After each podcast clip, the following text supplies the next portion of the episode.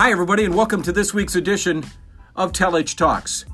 Mike Schaefer is an ultra marathoner who just completed a 100 mile ultra marathon called the Grindstone 100 down in very hilly and mountainous Virginia.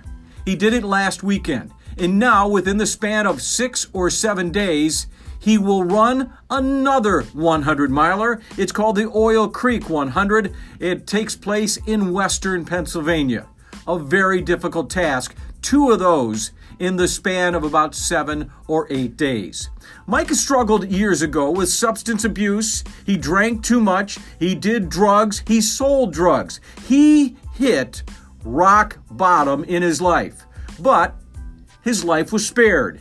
And once he got fit, once he began to run, he saw the light and he simply could not get enough of it. He has completed 10 100 mile ultra marathons in the past seven years. And I don't know if you could say that running saved his life, but you definitely could say it has enhanced it immeasurably. And on a personal note, I have run with him many times at various parks in Northeast Ohio. Favorite spot for both, I would say, is North Chagrin Reservation in Willoughby Hills. And he even paced me as I ran in the 100 mile ultra marathon called the Burning River 100 a few years ago. I hope you enjoy our chat.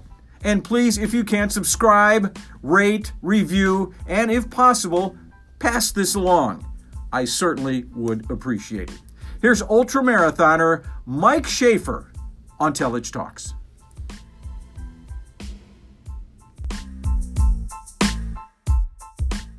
Michael, how are you feeling today, a couple of days after running 100? Well, a lot better than I felt yesterday and the day before. uh, I'm feeling good. I got some sleep. Um, uh, the 100 I did was a long, grueling race that started at 6 o'clock at night which meant I went from six o'clock in the evening till seven o'clock almost Sunday morning. So it was a long time without sleep and yep. to be walking and hiking and running up and down mountains in Virginia. Yeah, so it is in Virginia. It's called the Grindstone 100, and this wasn't your first time you ran that that race. Uh, no, I actually, no. I did it last year and uh, said I wouldn't go back because it was so tough, but because of some scheduling and injuries and things that happened this year, I ended up uh, signing up for it again. And as tough as it was, what what kind of uh, degree of satisfaction do you get out of accomplishing something like that? Um, because I know this is not the first time you've run 100 miles. I think this was my most satisfying 100 miler, given um, being injured early in the year and not having the time or ability to train like I should for it. Mm-hmm. Yeah, so yeah, I was very, and also that I really was not having a good time during some of it and wanted to stop, but I knew I wasn't going to.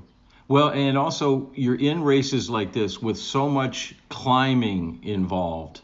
There's a lot of periods there where probably the doubt really can creep in and make you kind of consider, am I really, should I be doing this? Or am I going to finish this doggone thing? Oh yeah, there's there's many times where the one thing I usually say to myself is, I paid to do this.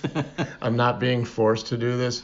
But yeah, and especially when you're up a climb that may take you an hour and a half to get up to the top of the mountain, just knowing that you're going to go back down and then you're going to do this again, and you'll be doing it for, well, in my case, 36 hours.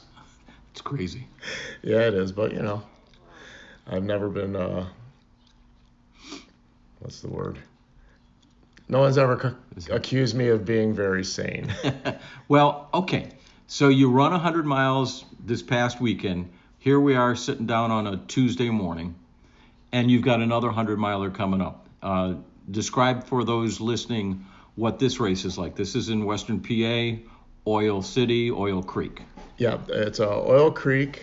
It's um, like you said, it's in western PA. It's a beautiful area, uh, some nice hills, uh, not nearly the elevation as far as the mountains that I was just in, but it creates its own challenges because it's runnable, more runnable than the course I was just at. And the time limit, I believe, is 32 hours as opposed to 38 for the last one I did. But it does start in the morning, as most of these do, which makes it nice because you can get a good night's sleep the night before. And then you are only dealing with running through the night once, right? Y- yes, and I tell you what, that second night is really tough because there was literally times when I was telling myself to just lie down on the trail and get a 15 minute nap, but I knew that I would have been pushing it to finish if I would have stopped. If we can go back a year or so ago, when you were running Grindstone, you did lie down on the trail, and someone came by and kind of said something that, as small as it may have seemed at that moment, it kind of inspired you to get up and, and finish the race. You pretty much figured you were done at that time, didn't you? Oh yeah, and in fact, I actually called my wife at let's see, I called Mary about 8:30 or 9 o'clock Saturday evening. So how far were you into the race at that time? I want to say I was maybe 75 miles into the race. Okay. But you know, it started at 6 p.m. the night before, but I was up from probably 10 a.m. So I'd almost been up for I mean, do the math. I don't know, however many hours, and I, I literally called Mary up and said listen, I'm too tired to go on. I need to sleep. I'm just going to lay down on the side of the trail. And she asked if I was okay with that. And I said, yeah, I'm fine with it. So she says, okay. I set my watch for about a 20 minute nap. I laid down on the side of the trail. I think I fell asleep for about eight minutes. And uh, a runner was coming by, and he had a pacer, which is someone that helps people out later on in these distance races if mm-hmm. you choose to use them. And all I heard was the runner say, Well, at least I'm going to pass one person up. And you know, motivation is is where you find it, and that was all I needed to hear. And I ended up getting up, and I actually passed him up before we got to the next aid station, which was probably an hour and a half to two hours away. And I believe he dropped from the race then, but I knew if I didn't get injured that I was going to finish that race because you get to that point where you just that was the motivation I needed, and now I knew I wasn't going to quit. And it worked for you. And each race, there's something different that either motivates you, or maybe in your mind, you, it defeats you, and you you give up. Or it's a it's a nagging little injury or what, right?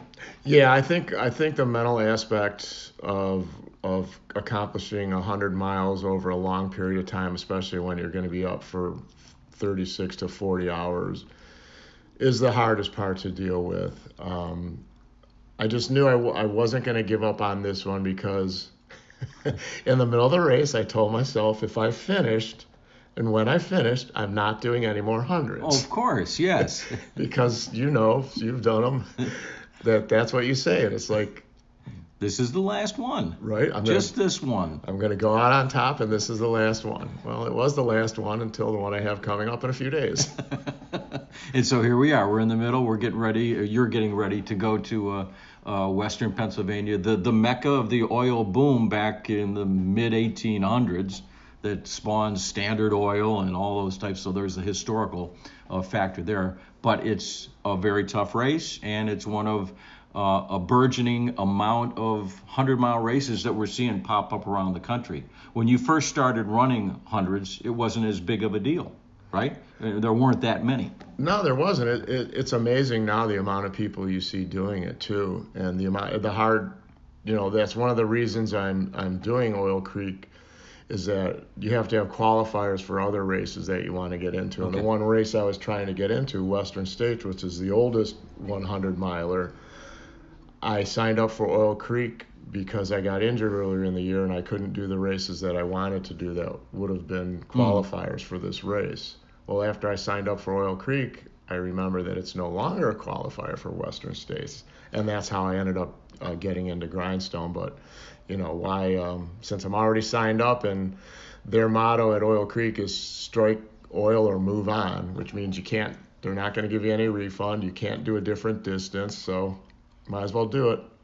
Western States is as you mentioned, you know, the first, and it's like the mecca. It's it's you know playing at Carnegie Hall or getting a chance to play at Yankee Stadium if you're a baseball player. Is that the lure for you, uh, Mike? Uh, definitely, yeah, that's the lure for me. It's basically the Boston Marathon of hundred mile races.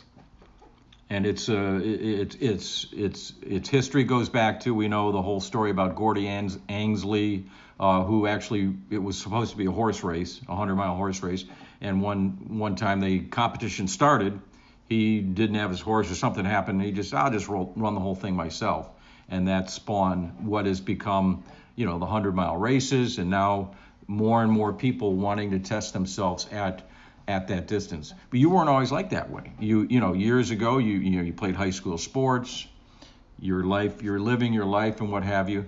But then you kind of went down a path that that uh, uh, you kind of had to dig yourself out of, right?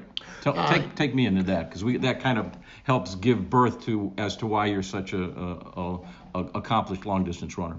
Yeah, that's true, John. As I uh, told a friend of mine at our 30th high school school reunion, I sort of zigged when everybody else zagged. um, yeah, I was a good high school baseball player. I was actually going to go to Kent State and went to Kent State to play ball. But at a young age, in my yeah, probably 13, I probably had my first sip of alcohol, and, and I think seventh grade, so yeah, about the same time, I tried marijuana. And you know, I didn't think much of anything back then, but you know, those as I tell people now that I'm more involved in substance use issues, and that's sort of been my life's passion these last few years, is that you don't know when you first experiment, especially at a young age. Four or five people could experiment. Two of those five may never want to use drugs again. A couple of them may drink socially, casually, mm-hmm. and like myself, uh, you may end up becoming the chances of becoming either an addict or alcoholic. Um, you know, you just take that chance. You don't know. And now that the research has found that when you start at a younger age, and also because your brain is still developing there's okay. there's a big chance of, of, think about 8 to 10 times more chance that you can end up abusing substances and also the genetic factor um, i realize now that both of my grandfathers uh, were alcoholics which okay. you know I used to just think, hey, Grandpa's having a good day. He's, he's just laughing and drinking out of his red solo cup. but you know, so those the research now shows that you know having the the family history of it and also starting at a young age really increases the odds of, of abusing substances. So yeah, I, I I just started partying more, drinking more, and it you know there was a time and I still can't think today when it went from like social fun to habitual. Okay. I, I can't figure out those lines. There was no, no delineation in your mind that one specific thing or pattern or whatever. No, I mean, I, I probably the thing that I remember the most was that about a week before we were going to go to Florida for the Kent State baseball team, I found out I couldn't play because of my grades because I obviously was spending too much time drinking and partying and, mm-hmm. and not going to school. And instead of going in the one direction where, okay, I need to buckle down, I went the opposite way. And I think that if you were going to say, you know, that was probably the time I remember most where I just then I just said kind of the heck with everything. And you know I still stayed in school but I didn't do very well. But I met my future wife there and we've been married 23 years now so. One of the best moves you ever made Yes, it is. But as long as you were you were still partying, you had no concept that you were kind of overdoing it, right? No, and I think that's that's one of the things I, I've done a couple talks, and and I was at a symposium in Cleveland doing a talk, and I always refer to it as your brain being hijacked, because you don't realize it's happening, and if you would look back on, like I look back on it now, and it's like, it seems so ridiculous that you don't realize it's happening but some of the things I did, you would never do now. You would never think of, oh yeah, I really want to spend the night, you know, just in a stupor on my couch and waste money. And you know you just you don't think of that. So you, your brain really does get hijacked and you lose the, the capability of normal if you will thinking. Mm-hmm. And then and then eventually depending on the person if it gets bad enough that you're you're basically spending most of your time doing about the doing the drug thinking about doing the drug or recovering from doing the drug now i was you know they always say people have their people have to hit bottom yeah which may be true, but everybody has their own bottom, I think, and that could be based on how they were brought up, the environment that they live in. Yeah, there's know. no textbook you could read that says this is the bottom. No. I mean I I hit my bottom. Uh, I was still always functioning, working. You know, I was holding a job, but I hit my bottom when I got in trouble uh, one time, and then I knew I was done. I just after many years of, of experimenting and then habitually abusing substances and alcohol, I finally had had enough.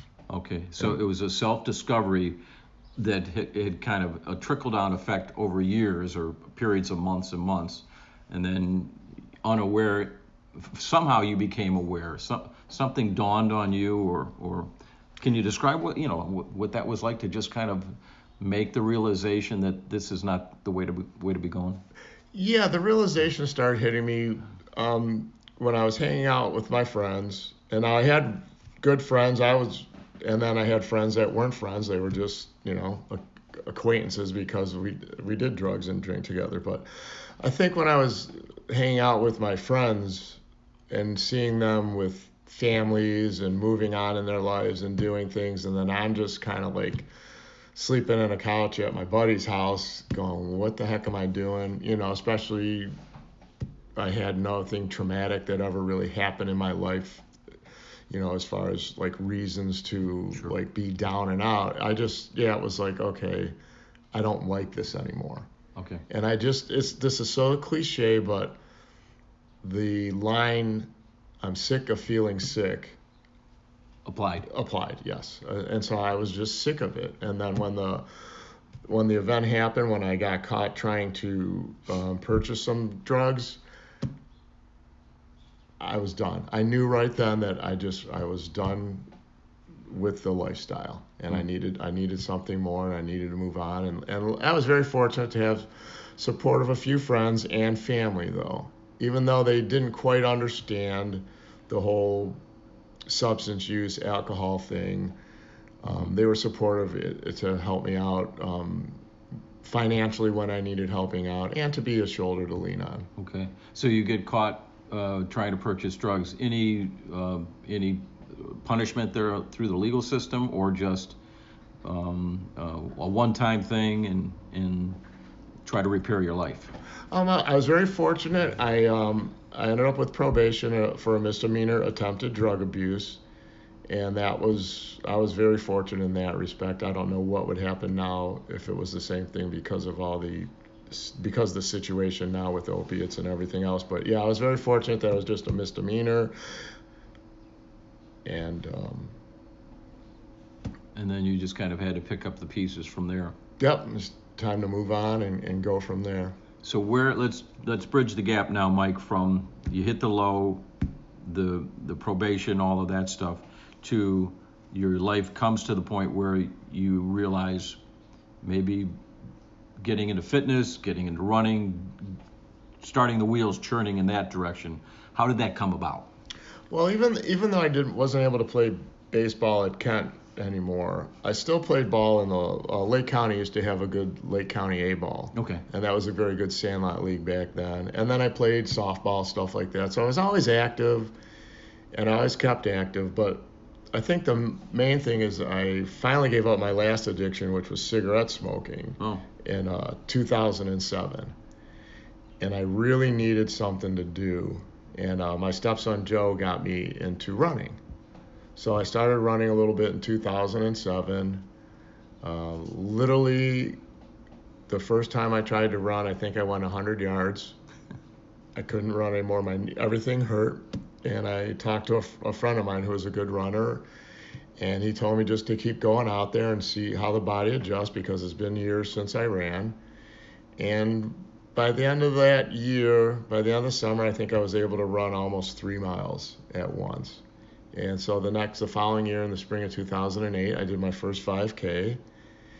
And I just, I really just started liking the way I felt from okay. running. And um, I started doing some more research on it and realized that running was a good mental health stimulus, if you will. Okay. So I, and uh, there's also a little bit of history with myself with depression, especially after I quit smoking, because that was like my last – addiction. Okay, last coping mechanism, if you will. Right now you have to now you have to cope with life on its own terms, Okay. and that that's pretty tough to do. So you build these different coping skills, and running was probably my biggest. So I, I started running. I did a 5K in 2007. I built up and started training to do my first marathon, which was Cleveland in 2009.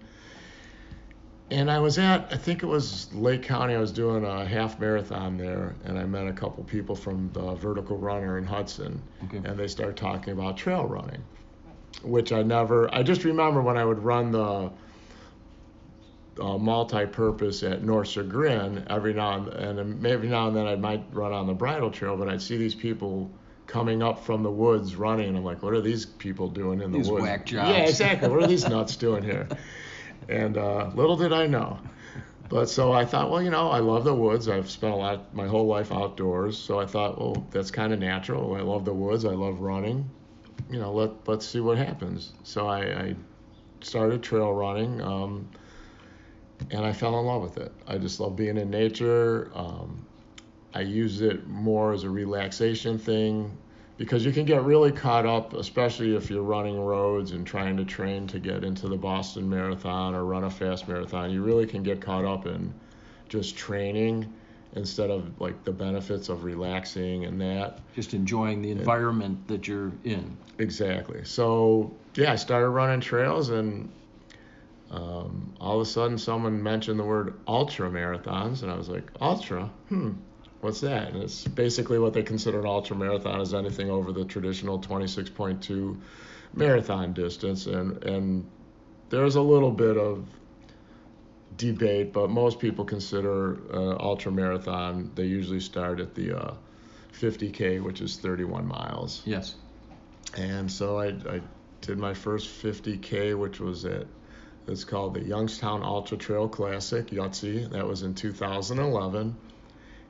And then that was just, and, and this may be something to do with the way my brain is wired with me going overboard with substances and alcohol, is that I just loved the distance. And all of a sudden, I just wanted to run further. And when I finished that first 50K, I started looking into 50 milers. I was going to turn 50 in August of 2012, or I was going to turn 51 rather. Okay. And I wanted to run a 50 miler while I that. was while I was 50.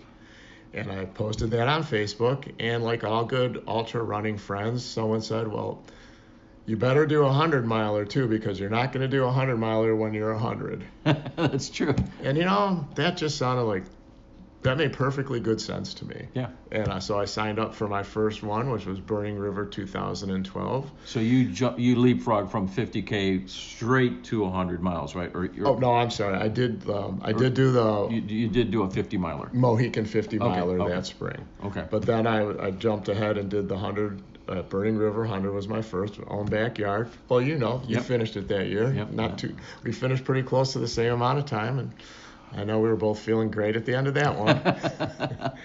but uh, yeah, and, I, and uh, a lot of people do 100 milers, and it's kind of like a one and done kind of thing. They just wanted to try it, and but like I said, that whatever that little gene in my brain or whatever that whatever's convincing me, it, it wasn't enough.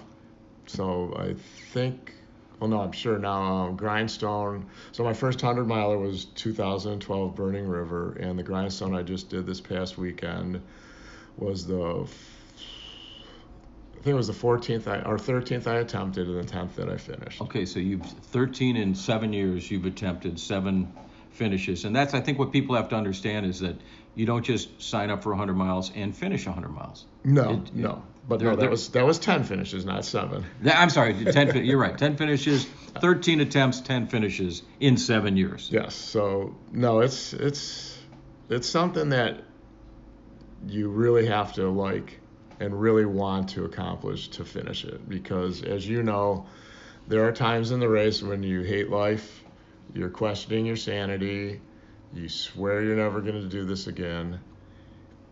And then when you finish, you think about if I would have just done this a little different, I could finish faster next time. and you continue to uh, like pursue those goals. Yes, and it keeps me. I think also too, uh, to have a goal to work for.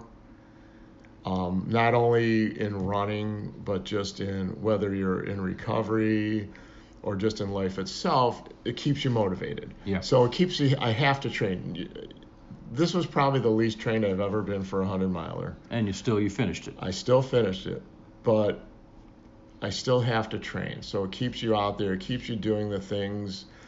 Uh, the running aspect of it, um, I've slacked off a bit on the stretching and the yoga and the meditation, but all that helps with my mental state.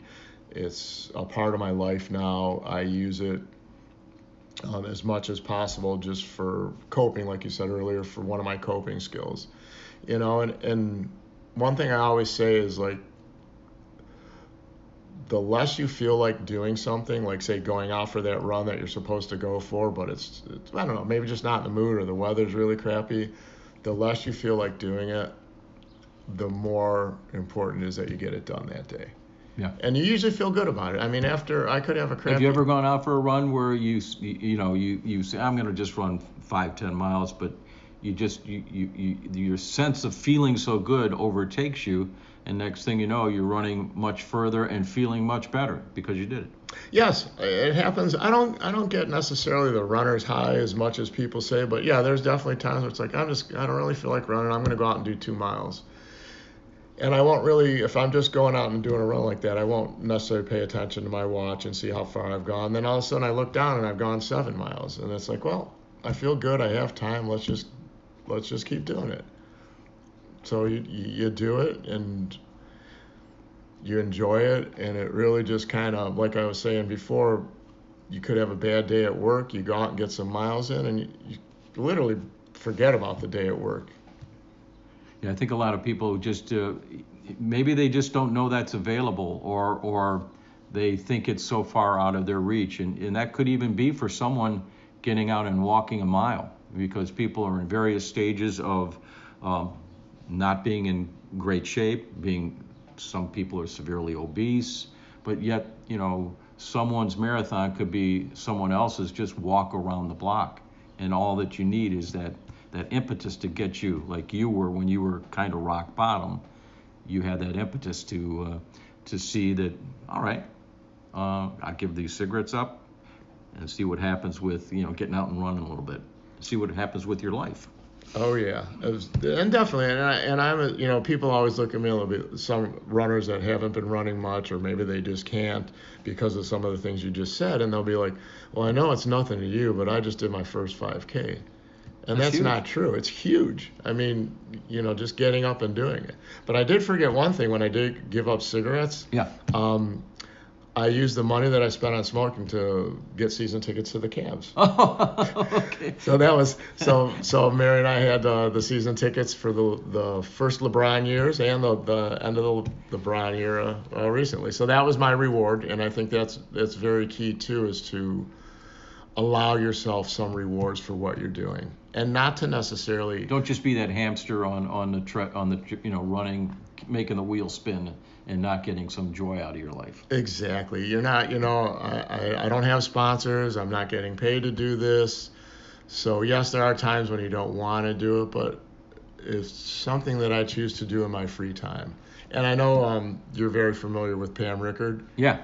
And I, I always liked what she always said is that I believe, um, I hope I don't misquote you, Pam. I think it was, we don't have to do this, we get to do this. We get to do it, yes. And, and that is something that I try to keep in the back of my mind because, you know, as cliche as it sounds, you'll see someone who's in a wheelchair that wishes they would be able to suffer at a marathon or a race, but they can't even run because they're in a wheelchair. So, yeah, I get to do this, and I'm very fortunate um, that you know, I, I sometimes, because of the things I did in my past, I wonder why, you know, I'm still here.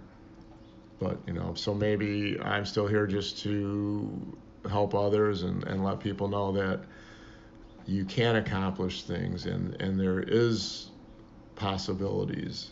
And that was one of the reasons, um, you know, after working in manufacturing for many years, as I got older, I, I sort of decided I want to kind of do something more along the lines of what I'm familiar with. Yeah, okay. And I thought, you know what? Um, I was familiar with with running and with substance use, mental health issues.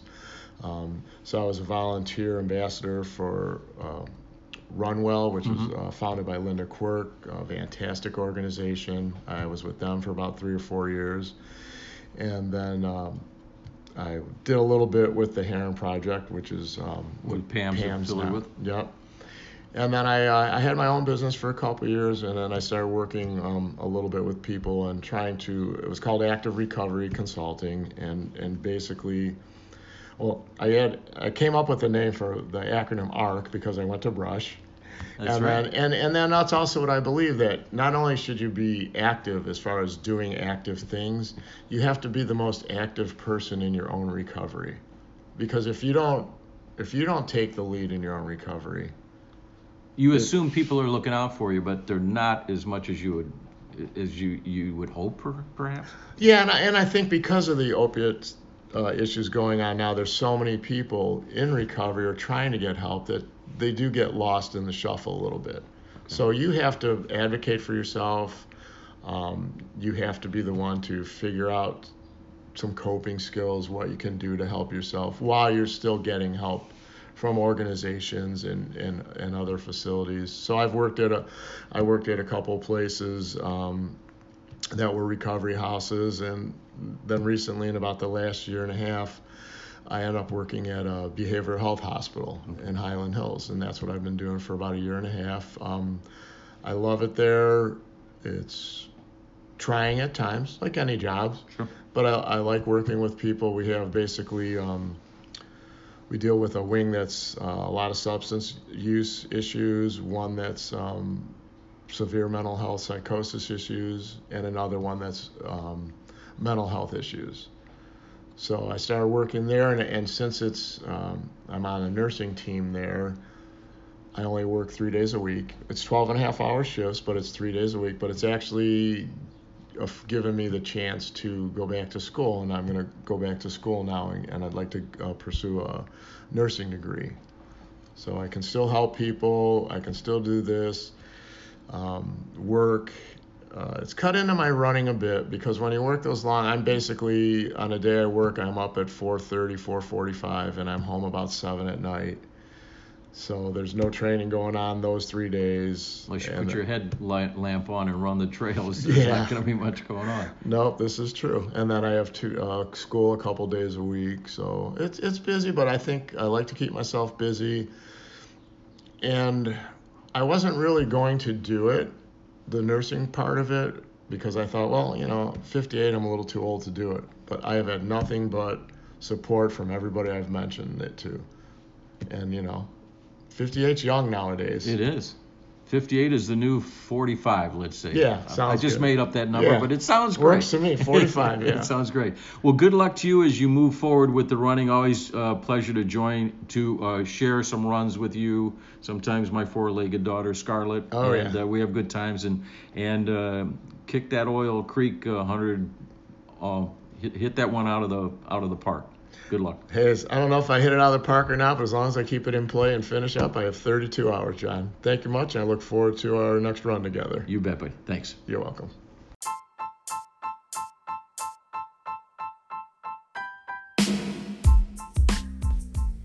Thanks very much, Mike, for the nice chat, and all the best as you run in the Oil Creek 100 in Western Pennsylvania. And also, on our next time we see you on this podcast, I will update you as to how Mike fared in that race. And continued great running, my friend. All the best to you. And thanks to you for listening. We'll see you the next time on Telich Talks.